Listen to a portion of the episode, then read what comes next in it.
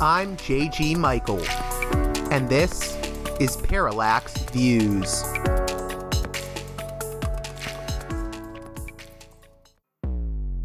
Hello, this is Mike Swanson. In a few moments, you're going to listen to another segment of Parallax Views. But before you do that, let me tell you about my new book, Why the Vietnam War. It's a sequel to my previous book called The War State, which has lots of positive reviews on Amazon. It's been out for years. But this one is a more detailed case study of how the American empire and national security state operate using Vietnam. And I believe it shows also how things work today, how policy is actually made and why. So grab the book on Amazon.com, Why the Vietnam War.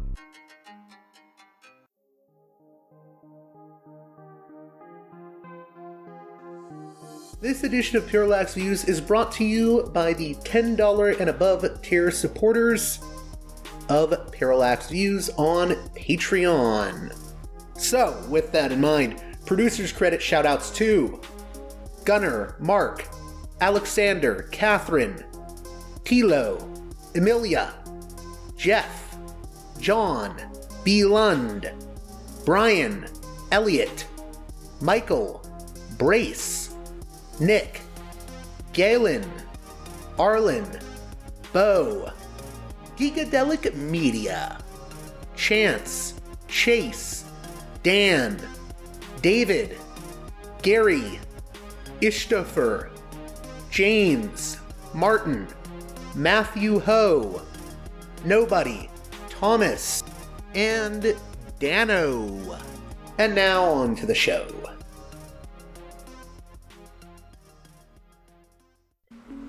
Hey there, Parallax Views listeners. On this edition of the program, sociologist and historian Harvey J. Kaye returns to discuss the newest edition of his 1984 book, The British Marxist Historians. Harvey will explain the important contributions a group of English scholars made to both Marxist analysis and the study of history in the 20th century we'll be delving into how historians like Rodney Hilton, Christopher Hill, E.P. Thompson, and Eric Hobsbawm challenged historiographic orthodoxies by focusing on the contributions of the masses to history rather than the ruling class. All that and much, much more on this edition of Parallax Views.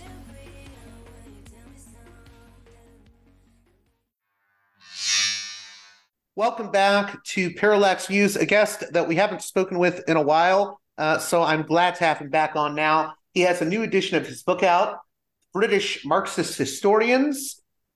Harvey J. Kaye, how are you doing today, Harvey? Well, all I can tell you is the last few weeks, after a very relatively mild winter, became like snow. snow what's the? There was a word they developed for like snow apocalypse. It was snow. You know, snowmageddon. Snowmageddon. And it, but today is absolutely gorgeous to look. It's cold, but I'm looking outside. Everything is white.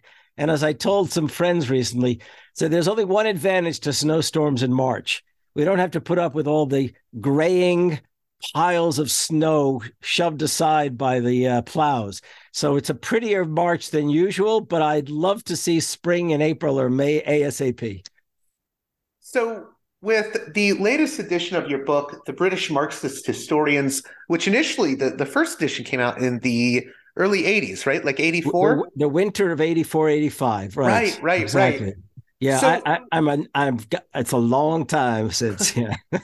so the place I wanted to start with, before we get into some of the British Marxist historians like Thompson and Hills and others, uh, maybe we could talk a little bit about uh, the importance of looking at these historians and their contributions because I think there's this idea uh, that oh, you know, the the Marxist lens is sort of outdated now. You know, it's it's too economically deterministic. Uh, you know, the right wingers will claim that uh, oh, Marxists is uh, they're everywhere in academia, but really it doesn't seem like that uh, from my experience of academia. It seems like in a lot of ways uh, we it's almost viewed as a thing of the past why do you think it's important, though, that we revisit uh, Marxism and the analysis that Marxists and Marxist historians offer us? Well, let's start with let's start with a fundamental fact, and I think it's smacking us once again in the face just this past several days. We still live in the age of capital. but it's a capitalism which right now it, it it's not exactly the capitalism triumphant that it clearly was becoming in the course of the 19th century and in the 20th century. But it is a cap it is capitalism nonetheless. And the other thing about it is that after the many years between say the 1930s and the early 1970s when it seemed as if because of the new deal later the great society the emergence of really significant, powerful, sizable labor movements that somehow or other we could people might have thought, well, we live in a mixed economy now, or capitalism has been tamed by liberals and, and labor unionists. Well, what we've seen for the last at least 45 years, maybe longer, is that capitalism became decidedly untamed. Capitalism, I mean, neoliberalism that trend that emerges in the course of the 70s and really rules in the case of the 1980s and even into the 90s and beyond neoliberalism is an is a kind of it's an acceleration of of capitalism. And in any case it represented a long multi-decade war on the democratic achievements of the 30s to the early 1970s so one of the reasons that i well there are a couple of reasons I was eager to see the book out again, and when a publisher sh- showed interest, I, I, I said for sure. One is because well, every author thinks their work is probably worth repeating, but that's that isn't the the key thing. The key thing was is that to really understand capitalism, it's not simply a matter of the story of finance. It's not simply the story of economic entrepreneurialism. It's not simply the story of accumulation of wealth. It's the story, in many ways, of class struggle. And the class struggles are not uniquely capitalist, as the historians revealed. You know, there were class struggles prior to capitalism. But there is something about capitalism, which on the one hand denies that there's any kind of class struggle underway, but at the very same time, all we have to do is pay closer attention than the media usually allows us to see things, and we'll see the degree to which there's class struggle. I mean, it takes diverse forms. Think about, for example, Chris Smalls' battles, I mean, the battle of, of Amazon workers, the battles of Starbucks workers may not be the kind of struggles that we that were, were witnessed in the 19th century by rural and urban workers against ever growing capitalist enterprise. But sure as hell, these workers are organizing, trying to reclaim some of the decency that, that work might involve, trying to increase their wages, trying to get better benefits, trying to literally get a voice that supposedly they already had ever since the 30s. So, and they're organizing against capitalists. I mean, that's basically. And then what do we see? Or it isn't simply organizing, it's a fact that the likes of Bezos and Howard Schultz, and, and those are just the two best known names today, perhaps. Those folks are doing everything in their power to break the to break the workers' solidarity, to bust the union drives. So the thing is that we'd be making a, a terrible mistake labor unionists on the one hand, academics of a of a liberal left radical socialist persuasion whatever it might be and indeed everyday citizens who want to know what can we do about the world in which we live. They should pay attention and make better sense maybe even of their own in, endeavors.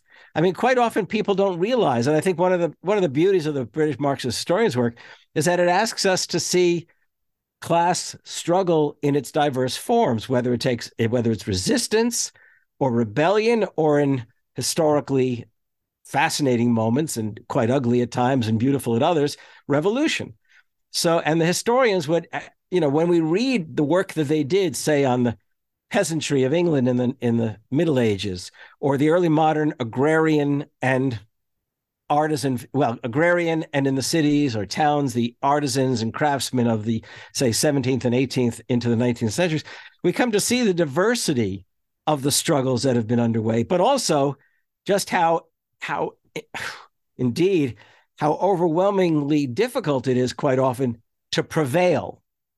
Which also then makes the 20th century all the more fascinating because there were t- truly times where workers did prevail and though we may not have created workers' democracies, believe me, to create vast, I'm repeating myself, big labor movements in the course of a depression of all things, and then to have one of every three workers in a labor union in the 1950s, and then to see public employees organizing in the 1960s into the early 1970s, we have to ask ourselves well, now that we're seeing these movements around the country, indeed, are we at this sort of moment where we're going to start reclaiming the the social democratic possibilities, the industrial democratic possibilities? I mean, you know, it's this is a strange moment in which we live. I'm, Antonio Gramsci, the Italian Marxist, talked about, you know, it talked about as if we're in an interregnum, you know, in his own day in the 30s. Right. We live in the time of monsters, right? Well, that's indeed, yeah. And um, and then you know, and then think about the degree to which there's this. Sorry, I won't go off into the critique of contemporary capitalism, which I was about to do, and understand that that I'm not. All I know is that whenever we might imagine that things aren't like they were in the past, well, they're not like they were in the as they were in the past. But every so often, we're sort of smacked in the face and reminded that there are elements that link us to those struggles in the past. But here's another reason, and this is this is we'll get into this in a bit. Another reason that it was important to understand them is that there is always the tendency to try to suppress memory on the by the by the powers that be. And one of the, the, the ruling features, class, yeah. Yes, the ruling class, powers that be, exactly.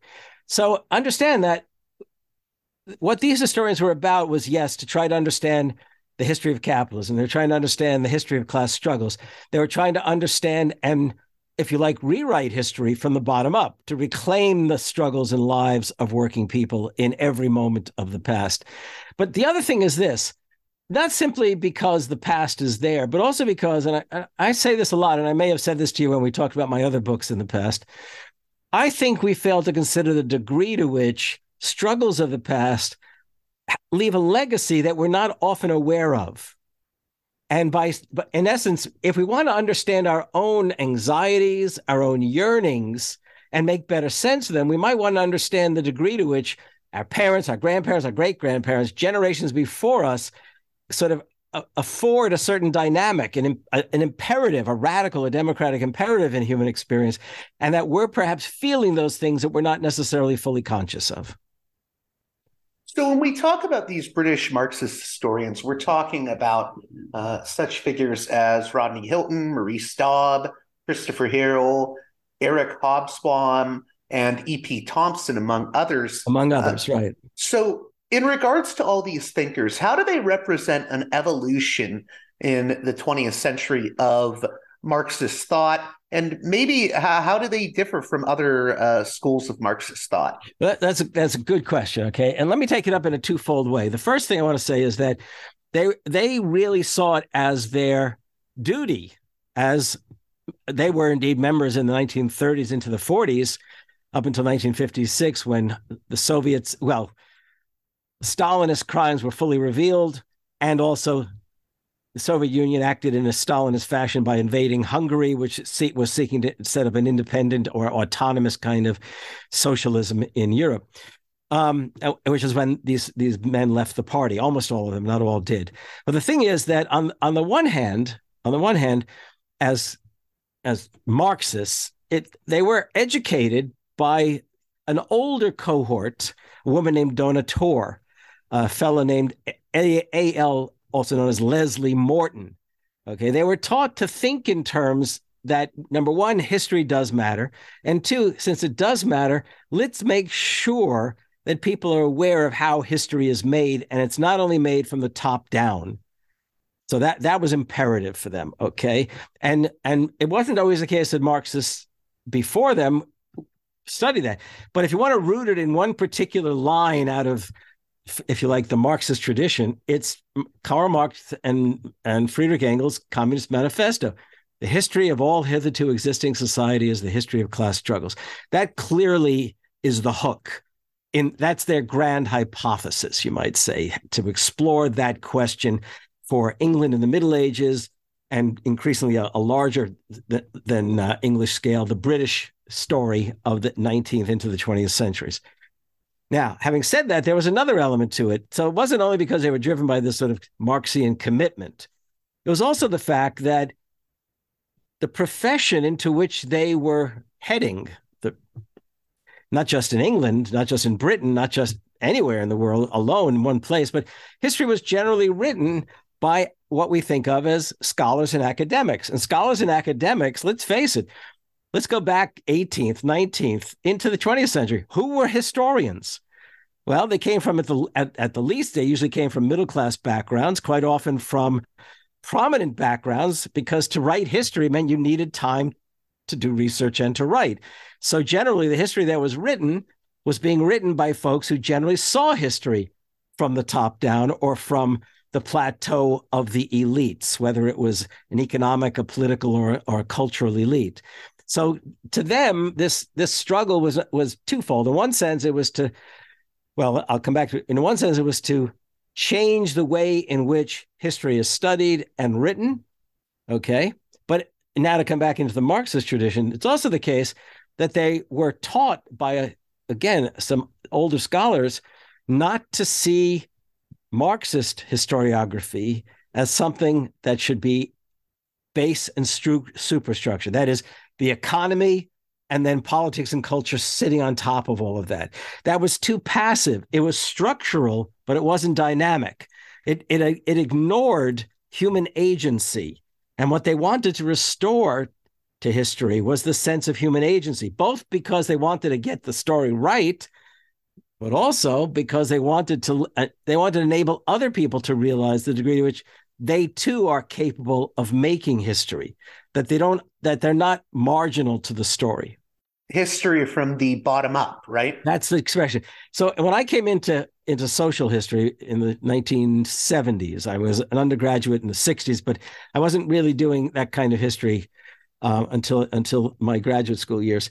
And the two terms one was history from below and history from the bottom up. And I always figured that they meant the same thing, but history from below seemed to be the polite way of putting it because this is going to sound too cute. I okay. History from the bottom up sounded like it was from the ass up, you know, it was that kind of thing. So a lot of a lot of people tended to use the expression history from below. The main thing also, and this was important, neither did they wish to write history of the bottom.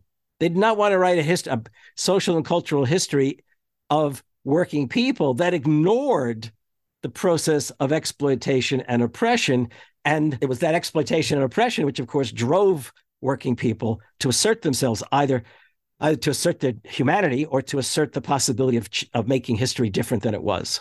So, in terms of delving into some of these different thinkers, I was really interested in talking about a few specific ones, like the historian Eric uh, Hobsbawm, uh, oh, yeah. who I was familiar with his work because uh, he provided some interesting perspectives on how we can understand uh, the Luddites um, and, and ah, yeah, the movement right. of Luddism. Uh, maybe you could describe how someone like Hobsbawm can provide us a different perspective on how we understand history and issues throughout history. Okay, so let, us take the case of the Luddites or machine breakers. Okay, and Thompson, too, was working, both Thompson and Hobsbawm and others were working on these kinds of questions. I'll just so everyone knows, these young men were usually undergraduates in the 1930s, and some of them came from prominent families. Some of them came from decidedly lower middle class and, and middle class families. And they attended one way or the other by scholarship or otherwise oxford and cambridge universities which was very elite kind of thing okay? And yet they became communists. During the war the general thing for them to do was to go into the military service. So hobsbawm served in the education corps thompson served in the tanks um, hilton was i think in tanks or i forget right now but they all served in some way. Christopher hill who was a bit older than the rest actually served in the Foreign Office, what they call, you know, the British State Department during those years. And when they came back from the war, they organized themselves within the Communist Party generally as the Communist Party Historians Group from like 1946, 47, all the way through to 56, when again the Soviets invaded Hungary. And then there was a departure from the party by key figures, uh, E.P. Thompson and others who left who did not give up being Marxists and socialists, but they they ceased to call themselves communists and tended to call themselves socialists at this point. Um, but anyhow, to come back to the thing you asked. So, in this period of the late 1940s, when they're exploring, and many of them are actually working on their dissertations at that time at in various places and seeking a way into teaching or scholarship. And the question the question of the Luddites is interesting because the presumption was that machine breakers were simply criminals. Okay. That and that was they were breaking the machines as a criminal act in protest. Okay. And what they most historians before them generally failed to appreciate, and there were those who did, who paid attention, but the overwhelming majority marginalized them. They were workers who were on their way out, these artisan workers on their way out. Okay.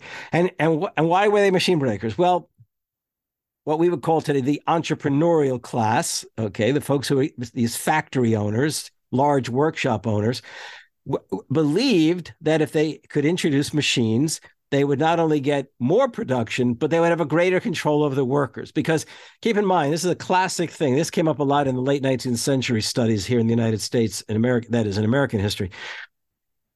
Bosses do not want to have to depend on workers. They want to command workers. And as long as you had craftsmen, artisans working your enterprise, then you had to depend on their knowledge and their skills, right? So if you introduce machinery that seemed to simplify and routinize, okay, em, uh, employment, industri- industrialization, as it's often called, then it would also it, it would literally create a workforce that could, might be more interchangeable. Okay, you don't like somebody, you fire him. Blah blah blah. Right? Well, so the assumption was that machine breakers were just smashing machines out of anger. But keep in mind that the machine breakers, it was illegal to organize unions. Okay. So this was a kind of underground activity, a collective underground activity. You break the machines, it would slow down the process. Now, the vantage point 50 and 100 years later, it might seem futile. The machines were going to be introduced. But for those who were being discharged or threatened by these machines, this was at least viewed as a way of threatening the bosses, the owners, okay, that they can't get away with this. And in fact, there's good evidence to believe may well have slowed things down. There's another simple, similar example away from the towns and the cities like Manchester and Salford and, and so on. There were the there was the Captain Swing movement in East Anglia, which were agricultural workers who would set fire to the barns in which the machines, you know, the, the agricultural machinery was being um, housed. And it was again presumed that this was just, uh, by many people, probably presumed to be madness. Well, why are they doing this? You know, this is criminal activity. But it was viewed as a way collectively of protesting the introduction of the machineries. And according to the work by Hobbes, Eric Hobsbawm, and his very dear friend and an equally great scholar and a fabulous teacher, George Rudé. Okay, another okay, and Rudé worked on France and on on English history. And I just for so people know, I was very very close to all of these historians, but especially to George Rudé, and I'm the executive, um, um, what's they called, the executor of his literary estate. So I'm deeply deeply involved with the book that they jointly wrote, Captain Swing. And in this thing, whereas in the cities they would sign Cap, you know, Ned Ludd was here you know, Ned Ludd was here. They were in the countryside. It was Captain Swing was here. And what Hobsbawm and Rudé discovered was it actually did slow down the introduction of the machinery. It was an express. Now, look, it didn't. It didn't bring an end to industrialization. Okay, it didn't radically transform the countryside, but at least it placed these agricultural workers on record as saying you can't get away with everything watch it. In fact, it also would be a warning. Keep this in mind. I mean, the one other warning is right now we're attacking the machinery. We haven't attacked you yet. So it's really interesting to me. I think when, and this sort of goes back to my first question, but I think sometimes people will think uh, Marxist historian. Uh, does that mean that they're going to be dogmatic um, in their approach to things, or are they dogmatically Marxist? Um, but how did these historians maybe break from both uh, certain dogmas of Marxist thought and uh, dogmas of how historiography was done within academia. Okay, so let me. I'll start with the question again of the, in the Marxist terms. A lot of Marxists tended to look at very, very askance, very, very. They looked at them with suspicion because they weren't really trying to prove this grand hypothesis based in stru- superstructure. They were going. They were looking at what Robert Brenner, the American historian, who was really the best, if you like, the best writer on this whole question of transition from feudalism to capitalism, standing on the shoulders of the British Marxists. Brenner argued that really what they're doing is they're looking at the relations of surplus extraction, the social relations of production. And the social relations of production, which some which are often simplified as property relations, though not exactly property relations. It's the question of I think Rodney Hilton put it, who rides whom and how, or you know, who's living off of the labor of the other and who has to suffer the consequences and try to resist it. So what they were doing is they were going, if you like, to these kinds of social relations. And in doing so, they were challenging this fundamental Marxist presumption of base and superstructure, which, by the way, going back to my years studying Marxian scholarship, Marx was less dogmatic about base and superstructure than maybe Engels. So the term historical materialism, I believe, is derived from Engels. Okay. If you look again, you look at Marx, he's he's he's he's more the poet. Engels is like, you know, he's eager to create a kind of science of history. And Marx was always wanting to be a poet anyhow. And it's that that kind of difference. And and I'll just point out that in the case of E.P. Thompson, he would have rather have been a poet than a historian. He always wanted to be a poet. And he actually did write poetry along the way. And and in Hobsbawm's case, he he as much as he loved the study of history, his other passion was jazz. And he was a jazz critic for many years un, for the New Statesman magazine, I guess it was, under the pseudonym Francis Newton. And um, so, and, and I'll never forget Rodney Hilton, the medievalist in the group, who who really took me under his wing when I was doing the, work to try to direct me properly and as I was pursuing it. He asked me one. It was very nice. He uh, he had a dinner party after my book was published. I was back visiting in England, and the dinner party brought together Thompson, Hill, and Rodney himself, and their partners, their spouses, their wives, and half the dinner conversation, I'm exaggerating, of course, but it seemed that they all jumped on my case because I did not read detective fiction. Okay. But but that was to show you how they had these other these other interests. In fact, another historian of the group, very central to the group, but he didn't really write history from the bottom up. He was much more interested in history of imperialism and ruling classes. And his name was Victor Kiernan, known as V.G. Kiernan. He, like Hobsbawm, an encyclopedic mind he had. He knew seemed to me he knew everything, or at least something about everything. Um, he he he once I once said to him something about I mentioned the word philosophy, and he wrote back and he said, I'm quoting him, I believe, everything philosophers have written, have ever written, can be reduced to a half a page of good stuff. And I and I and then I confessed to him that I that I didn't quite agree. And then I further confessed when he was asking me about had I read this English writer or this English writer. I confessed that I didn't read literature very often unless I was in a class that required it. And he he he I could hear the anger in his voice all the way from Edinburgh, Scotland, when he replied, when he said, "A historian without a, without literature is like a man without a shadow." and I was reduced to being a man without a shadow. I mean, I've read literature and I've read Spanish literature and I've read European literatures and Latin American, but I was not I was not a big reader of literature. I just I was a history reader. So, okay. So then, h- how did they respond? Well, this is interesting. A lot of folks in the British historical profession would have loved to have completely dismissed them, and in fact, in some cases, they were readily dismissed. There's no doubt about it. However, what? In, so they were dismissed because they were seen as taking a radical. Uh, yeah, I mean they were. You know, they were Marxists. They were Marxists. Right. The, the, the, British university system after World War II, in the what we think of as the age of McCarthyism, did not have McCarthyism in the same way it did in the United States. I mean, you could literally be just nobody worried. That you could just be denied a position or chucked out of a position if investigated. In Britain, they were able to secure positions, but not all of them. And it's and it was the case that if if there was that you they will use this term blackballed. You could if they if somebody you know knew you were a Marxist and even worse a communist, you were blackballed. George Rudé, here's a good example. George Rudé was a bit older than the others. He was more like Christopher Hill's age. He got an undergraduate degree in, I'm forgetting now, maybe literature for all I can remember. But during the war, he served in the in the London Fire Brigade, and he he studied for a history degree while he was doing that, and then he went on to do a, a PhD, and he won a major prize for an article, another prize for a dissertation, but because, but he never got a university position in England until many years later when he was offered something in Scotland, of all places.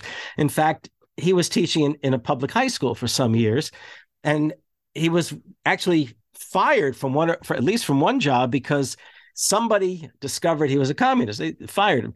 So eventually, as he was publishing significant work, he took a job in Australia, which was like being exiled in, in some ways from the British uh, historical profession. And then he became world famous for his work. And he was offered a position in Scotland, but his wife really preferred Australia, so they moved back. The point was that it was clear that there were those who were going to try to keep them out. Okay. They were just going to try to keep them out. Um, but it was also the case that Christopher Hill became the master of Balliol College at Oxford, which was, but as I said that to someone one day, they said, but he was never offered a professorship. Oh, okay, true. Okay. I mean, so it's hard to know in detail about a lot of these things. And I didn't get into their biographies in depth. What I know about their life stories was more because I came to know them and and they would relate these stories to me. But then this is crucial. Here's okay, one more thing. They decided they were not they were not going to write just a Marxist history. They were writing history. So they organized and they recruited non Marxists to join them in founding a journal called Past and Present. And that became one of the three, one of the most important history journals in the world, past and present. They were the found, they were at the core, but there were other historians like Lawrence Stone, who was not a Marxist from Princeton University, and others. And then they brought in a whole variety of folks. It's not as important today as it once was, because I don't think any academic journals are as important today as they probably once were. I mean, the profession has taken such a beating, but it is the case that if you could get an article published in past and present, you were pretty much going to make your way into the profession. You were going to get a job. It was that kind of thing. I was, to be honest, I was never published in past and present. I might have fantasized it at times, but I never was. So it sounds like this was a group of thinkers uh, who, in a lot of ways, uh, were very heterodox in their approach to thinking about Marxism, thinking about history, and thinking about the approaches to Marxism and history. Yes, in fact, even uh, the interviews I, I have done over the years on them, more most recently because of the release of the of the third edition of the book, it's as if people want to take issue with me on the question of their head, on the question of the British Marxist historians not buying into the base superstructure. I mean, close friends of mine who are Marxist writers have said, well, you know, I, I don't buy the fact that the base superstructure is is so inadequate. I mean, and I said, look, I, I don't want to spend my I don't want to spend my senior years arguing base superstructure versus social relations of production. I just am interested in questions about class struggle, and the possibilities of moving beyond the, pl- the place we stand in history now. One thing I wanted to get into so we, we were talking about Eric Hobsbawm and his analysis of the Luddites. And I think he provides us with like a different way of looking at the Luddites. Maybe we could talk about some of the other thinkers and how they provide us with different ways to think about different subjects. So, for instance, uh, how does Rodney Hilton uh, help us to think in a different lens about, say, an issue like feudalism? Okay, well, uh, let's let's then let's think about the prevailing notions of of what feudalism was about. I mean, I think about when I was in school, when I was taught, when they talked about feudalism when I was in school, even when I first got into college, it was the whole question of lord and vassal, meaning you know the aristocratic lord and the knights or sublords that answered to him, right, or always him, and the the greatest medievalist probably of of 20th century at least, if the, I don't know if anyone will ever super, surpass him, was Marc Bloch, the French historian.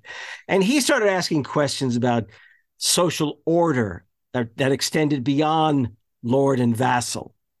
But and he was very much influenced by Marx, but he didn't take it to the question of class. He didn't take it to the question of the peasant's contribution to the to the making of feudal society in quite the way that Rodney Hilton did.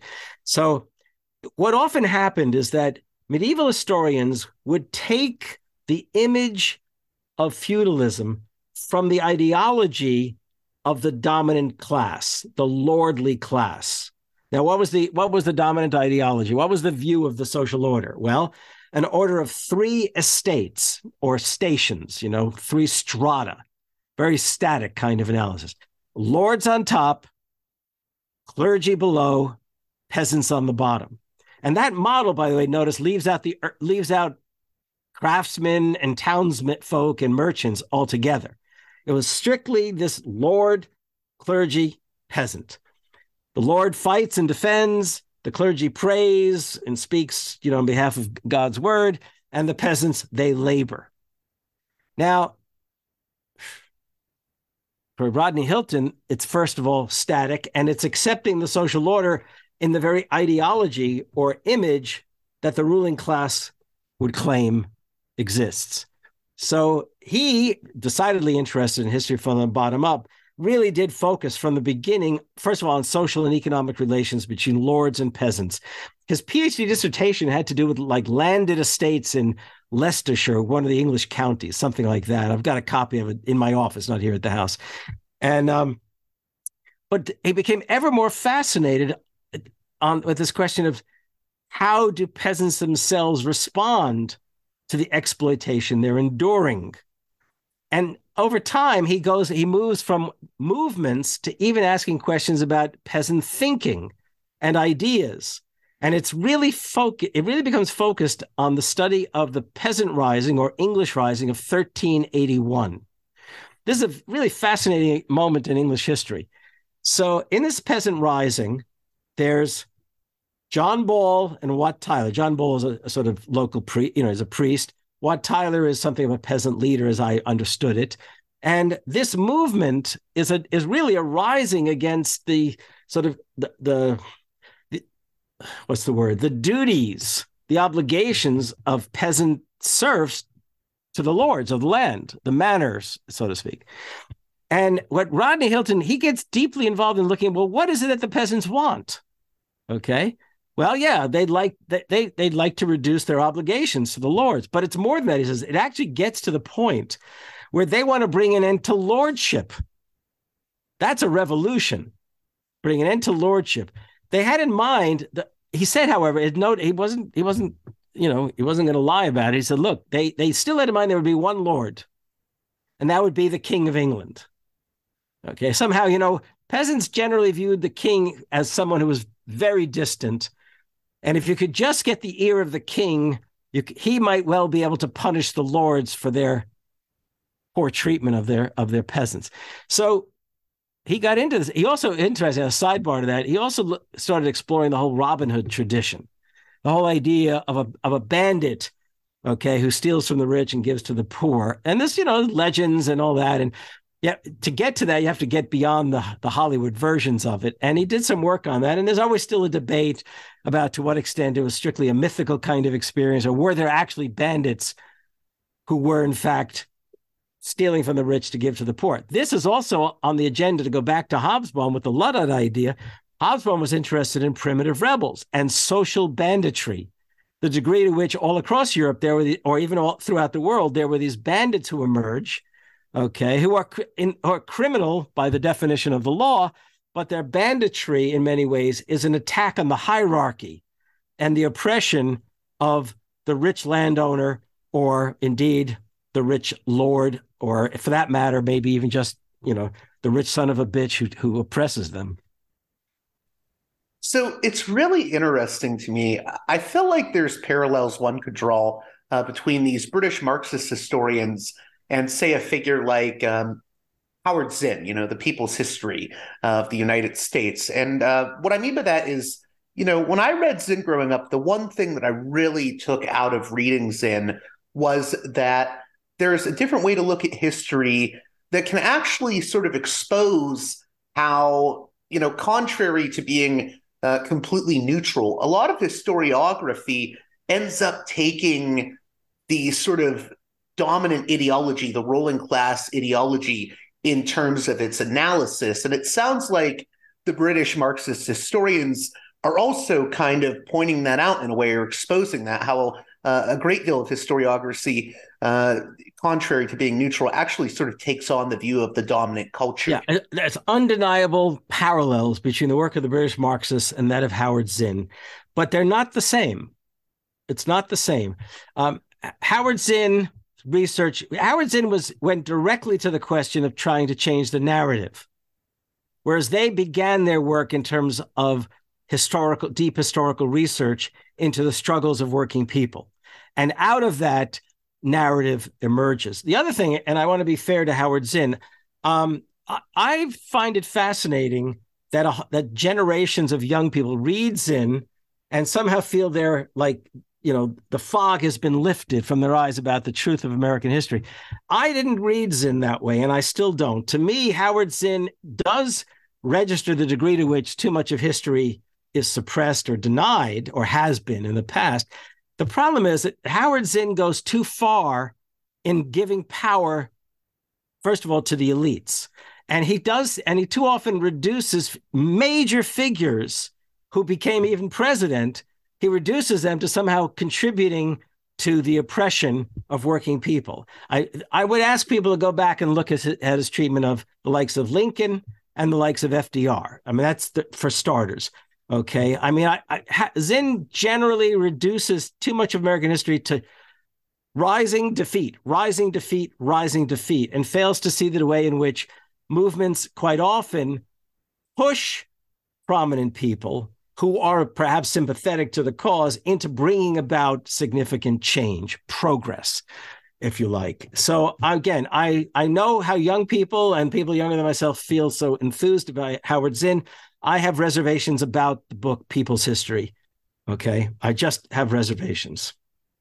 No, I can understand that. Um, I guess what I wanted to get at, though, in, in making that comparison was, you know, Zinn had that that great quote, "You can't be neutral on a moving train," and I want to delve ah. into how I think these British Marxist historians that you're analyzing and addressing in this book, I think that they aren't trying to be neutral, but they are Absolutely, trying to be objective, right. if that makes sense. Absolutely. Undeniably, they they were writing not for their goal was not to be read by fellow academics. Their goal always was to be read in part, perhaps if they could reach them by by middle class and working class people. Okay. They really were trying to change, or if you like, recover the real story of English and British history. Now, that's for a start. The next thing is, is that they were deeply involved in politics. My, hell, up until the mid 50s specifically, they were communists. No question about it. Okay. After that, they remained on the left. Um, Rodney Hilton was active in the Labor Party thereafter. Uh, Eric Hobsbawm never left the Communist Party. And in fact, in the 19, let me get my years right, in the 1980s um, into the early 90s, he was pretty much the intellectual advisor to a good number of, of political figures in, in Britain and was a major voice internationally for left history, undeniably so, and was very much involved in conversations and activities with the with the Italian Communist Party, for example. E.P. Thompson was never a full time was never really a full time, well, rarely a full time academic. He was a writer and he was an activist. He was very much involved in the campaign for nuclear disarmament during the 1950s in England. He later became one of the founding, really founding members, maybe even a co-founding organizer of the of the European nuclear disarmament movement of the 1980s. But it's also the case that in that those years he was so fearful of the possibility. Keep in mind these are World War II veterans, very fearful of the possibility of nuclear Holocaust because of the placement of American missiles in Europe and the Soviets being equally equally armed to the teeth. And he said to me, I'm I'm he said, I'm not a Marxist any longer. I'm a post-Marxist. He said the real question right now is how do we how do we avoid annihilating ourselves? The question of class struggle has to come second right now to the question of how do we avoid annihilating ourselves. Now that question today becomes the question of how do we which may also take us back to the question of capitalism, is how do we keep from annihilating ourselves by devastating this planet and making it uninhabitable? But at least in this case, whether it has comes from some kind of sort of pandemic, a global climate change, B, or some other devastating kind of you know war. I mean, nuclear war is still on is still on the agendas of all too many strategists. I think.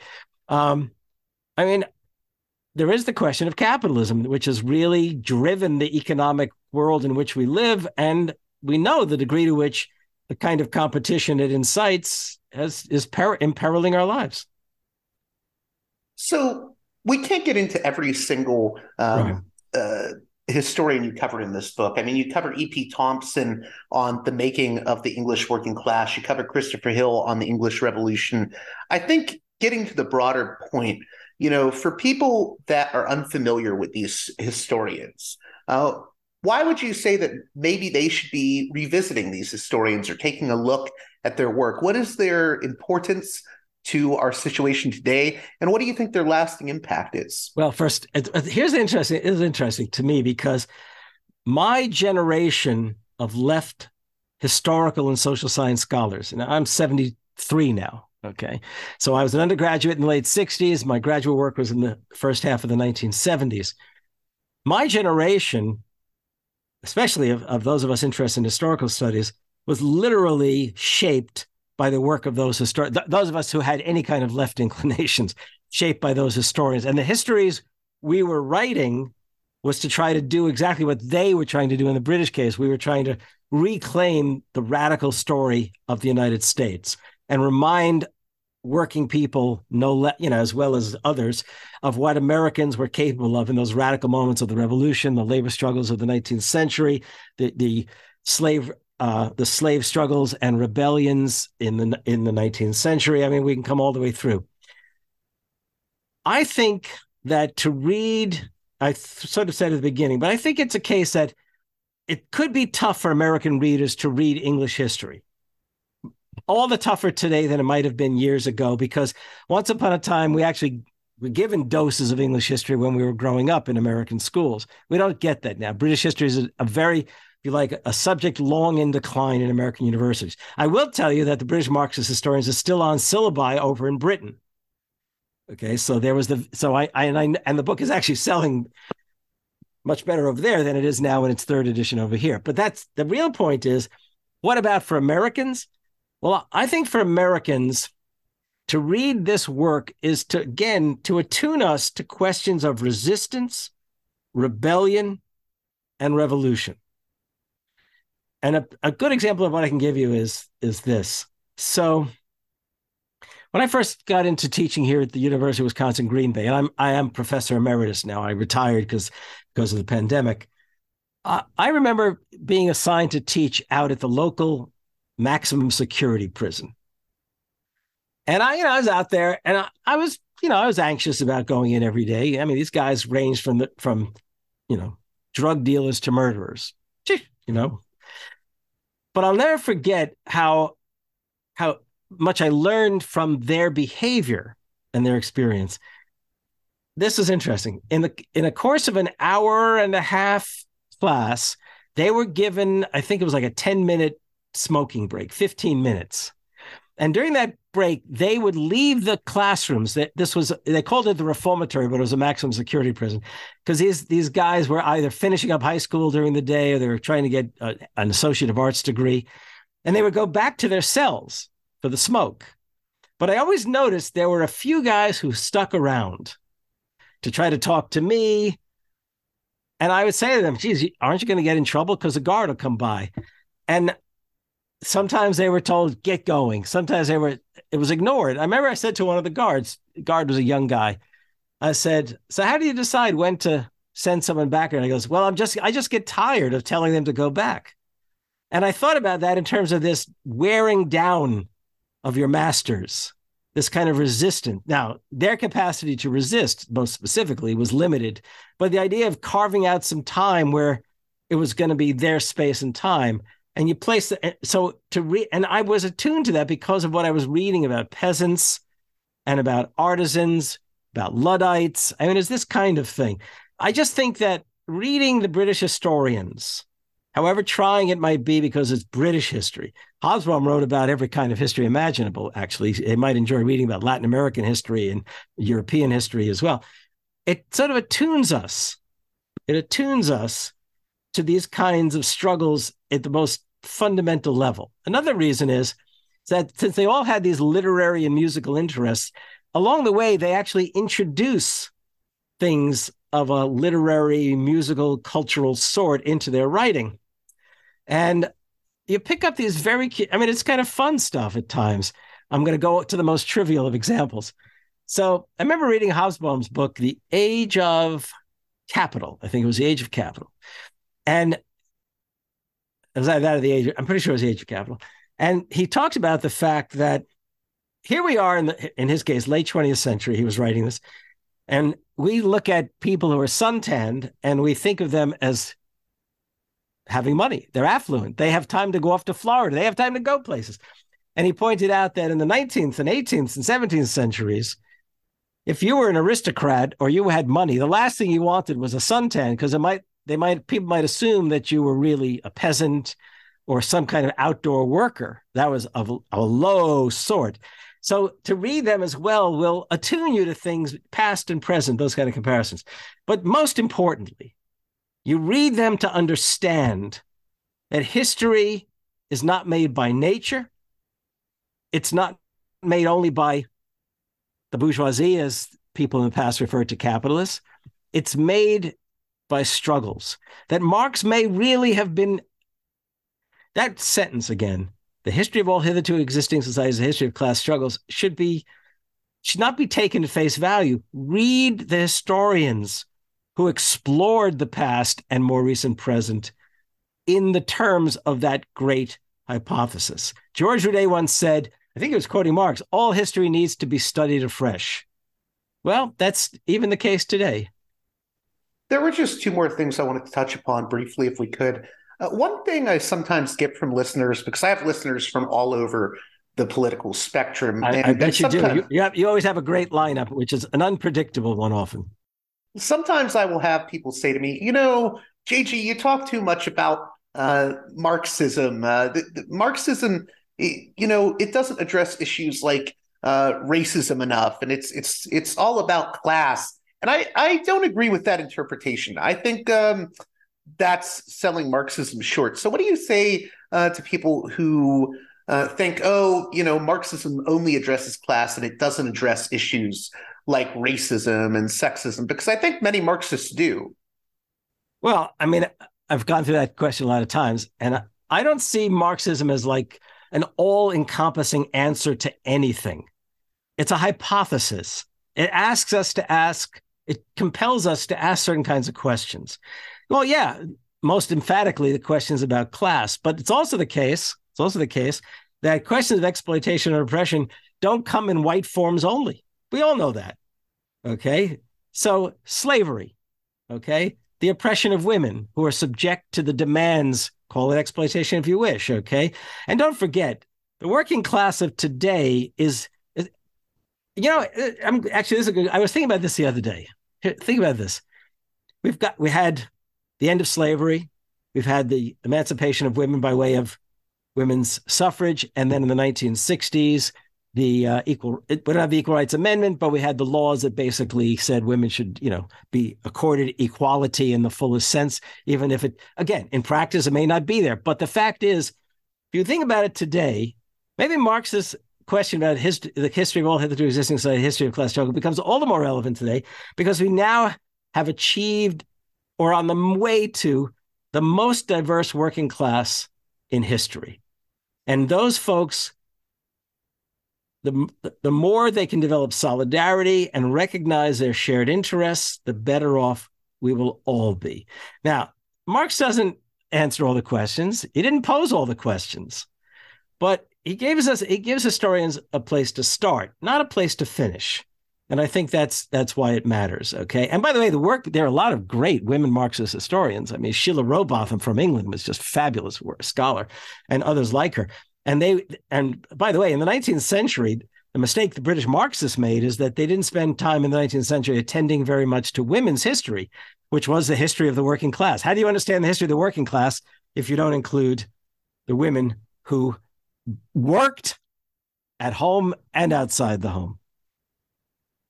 also, I know this is going to be a little bit inside baseball, but this is how I wanted to end the episode. Uh, I noticed in the preface, uh, you talk about Anthony Giddens um, helping oh, yeah. out with the book. Right. And I was interested in that because I think Giddens is a rather interesting thinker. I know a lot of people on the left will say, oh, he became too associated with the third way and new labor. Right. He but was the he, he, was the guru of the third way. Yeah, yeah, but I, I think yeah. he he has uh, important contributions, and I was wondering how uh, he. Well, here, let, us put. It's interesting you should ask. Okay, first of all, let me make it clear to everyone listening that I really do owe Tony Giddens. I I mean, I owe him. So I, if people pick up the book, they'll see the story of how the book came to be written which is actually very, it's all serendipity after serendipity after serendipity. Okay. I trained as a Latin American study, study in Latin American studies. Okay. I mean, now I'm, a lot of people don't even realize I was doing British Marxist historiography because of my work on Thomas Paine and Franklin Roosevelt and all that kind of stuff. Well, I began in Latin American studies, and it was because of the British Marxist historians that I came to understand Latin American landlord and peasant struggles all the more effectively. And I explain this in the book, in the early part of the book. Well, to make the long story short, I ended up writing paper one summer when I was in a seminar group at the Institute for Advanced Study in Princeton, New Jersey. It was, I think, 1981. And when I and at the end of the seminar, the fellow who had organized the seminar for the National Endowment for the Humanities William Sewell Jr., Bill said to me, You know, this paper is not enough. And I thought, Uh oh, he doesn't like it. I said, What do you mean? He said, Well, you really should turn it into a book. And believe me, having been a Latin American, it's the last thing I ever thought about was writing a book about British Marxist historians. That's my first book. Well, I took the paper and I came back to Green Bay and I'm in the library and I'm looking at the shelves and there was shelves of new books. And I noticed this series of books all had if you like, an executive editor behind it. It was Macmillan was the publisher, and they were they were called Theoretical Traditions in the Social Sciences. And I thought, geez, you know, I, I actually trained in history, political science, and sociology. And I wanted social scientists to read history. So I took the paper and I sent it to Giddens and I said, What do you think of this paper? I'm going to try to get it published. And he wrote back to me and told me my editor at Macmillan is going to send you a book contract. This would be a great book for the series. Turned out Giddens, when I finished the book, contacted me and said, I'm leaving Macmillan.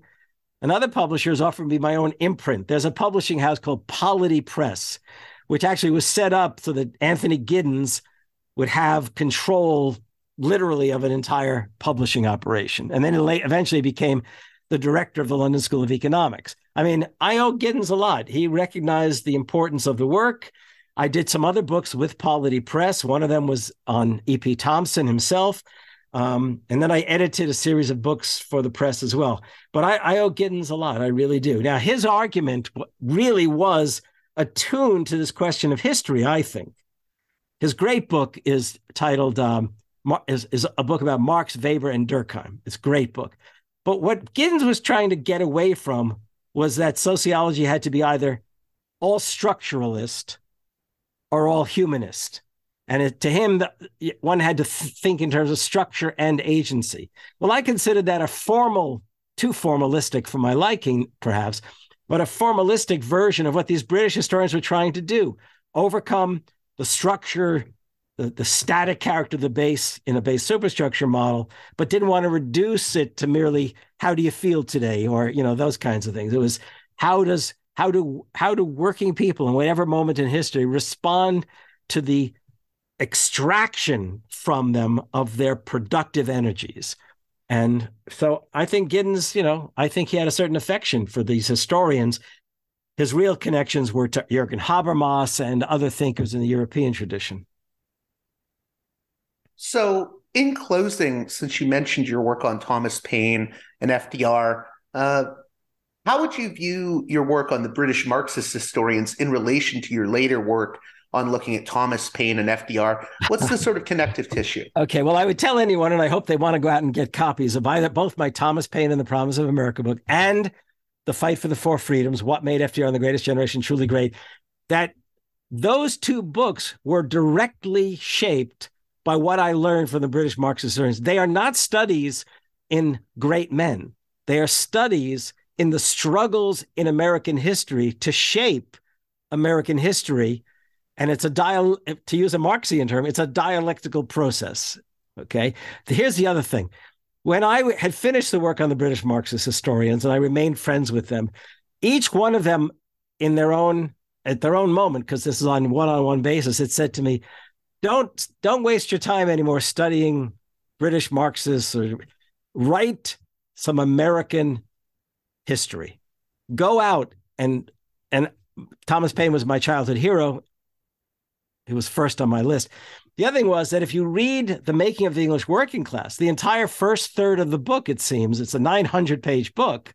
That's the E.P. Really, Thompson book, right? The E.P. Thompson book, Making of the English Working Class, is very much shaped by Thomas Paine's work, The Rights of Man that he wrote during the course of the of the English French Revolution while the English working class and middle class were struggling to secure some democratic rights.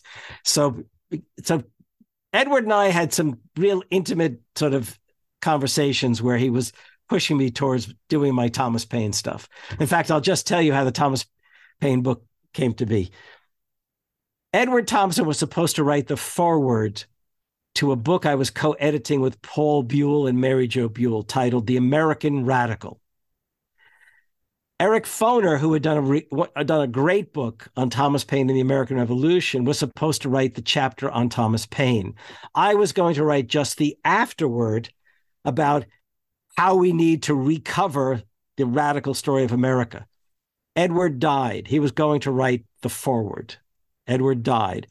Eric said, to make the long story short, would you like me to step in to write the foreword? You write the Thomas Paine because he knew of my affection for Paine, and I had never written on Thomas Paine. I'd never written on American history other than Reagan for Reagan, a book on Reagan and Thatcher. So that opened the door to my moving into the Thomas Paine work that I did. Yeah. Well, I want to thank you again Harvey Kaye, for coming on Parallax Views, and I hope everyone picks up the book, The British Marxist Historians. It's JJ, I want to ask read. you a qu- interesting question. Are, do you? I only think of us as as recording, vo- you know, audio. Are you recording audio and video? I am recording audio and video. Uh, the video usually comes out from my Patreon when I can get a chance to.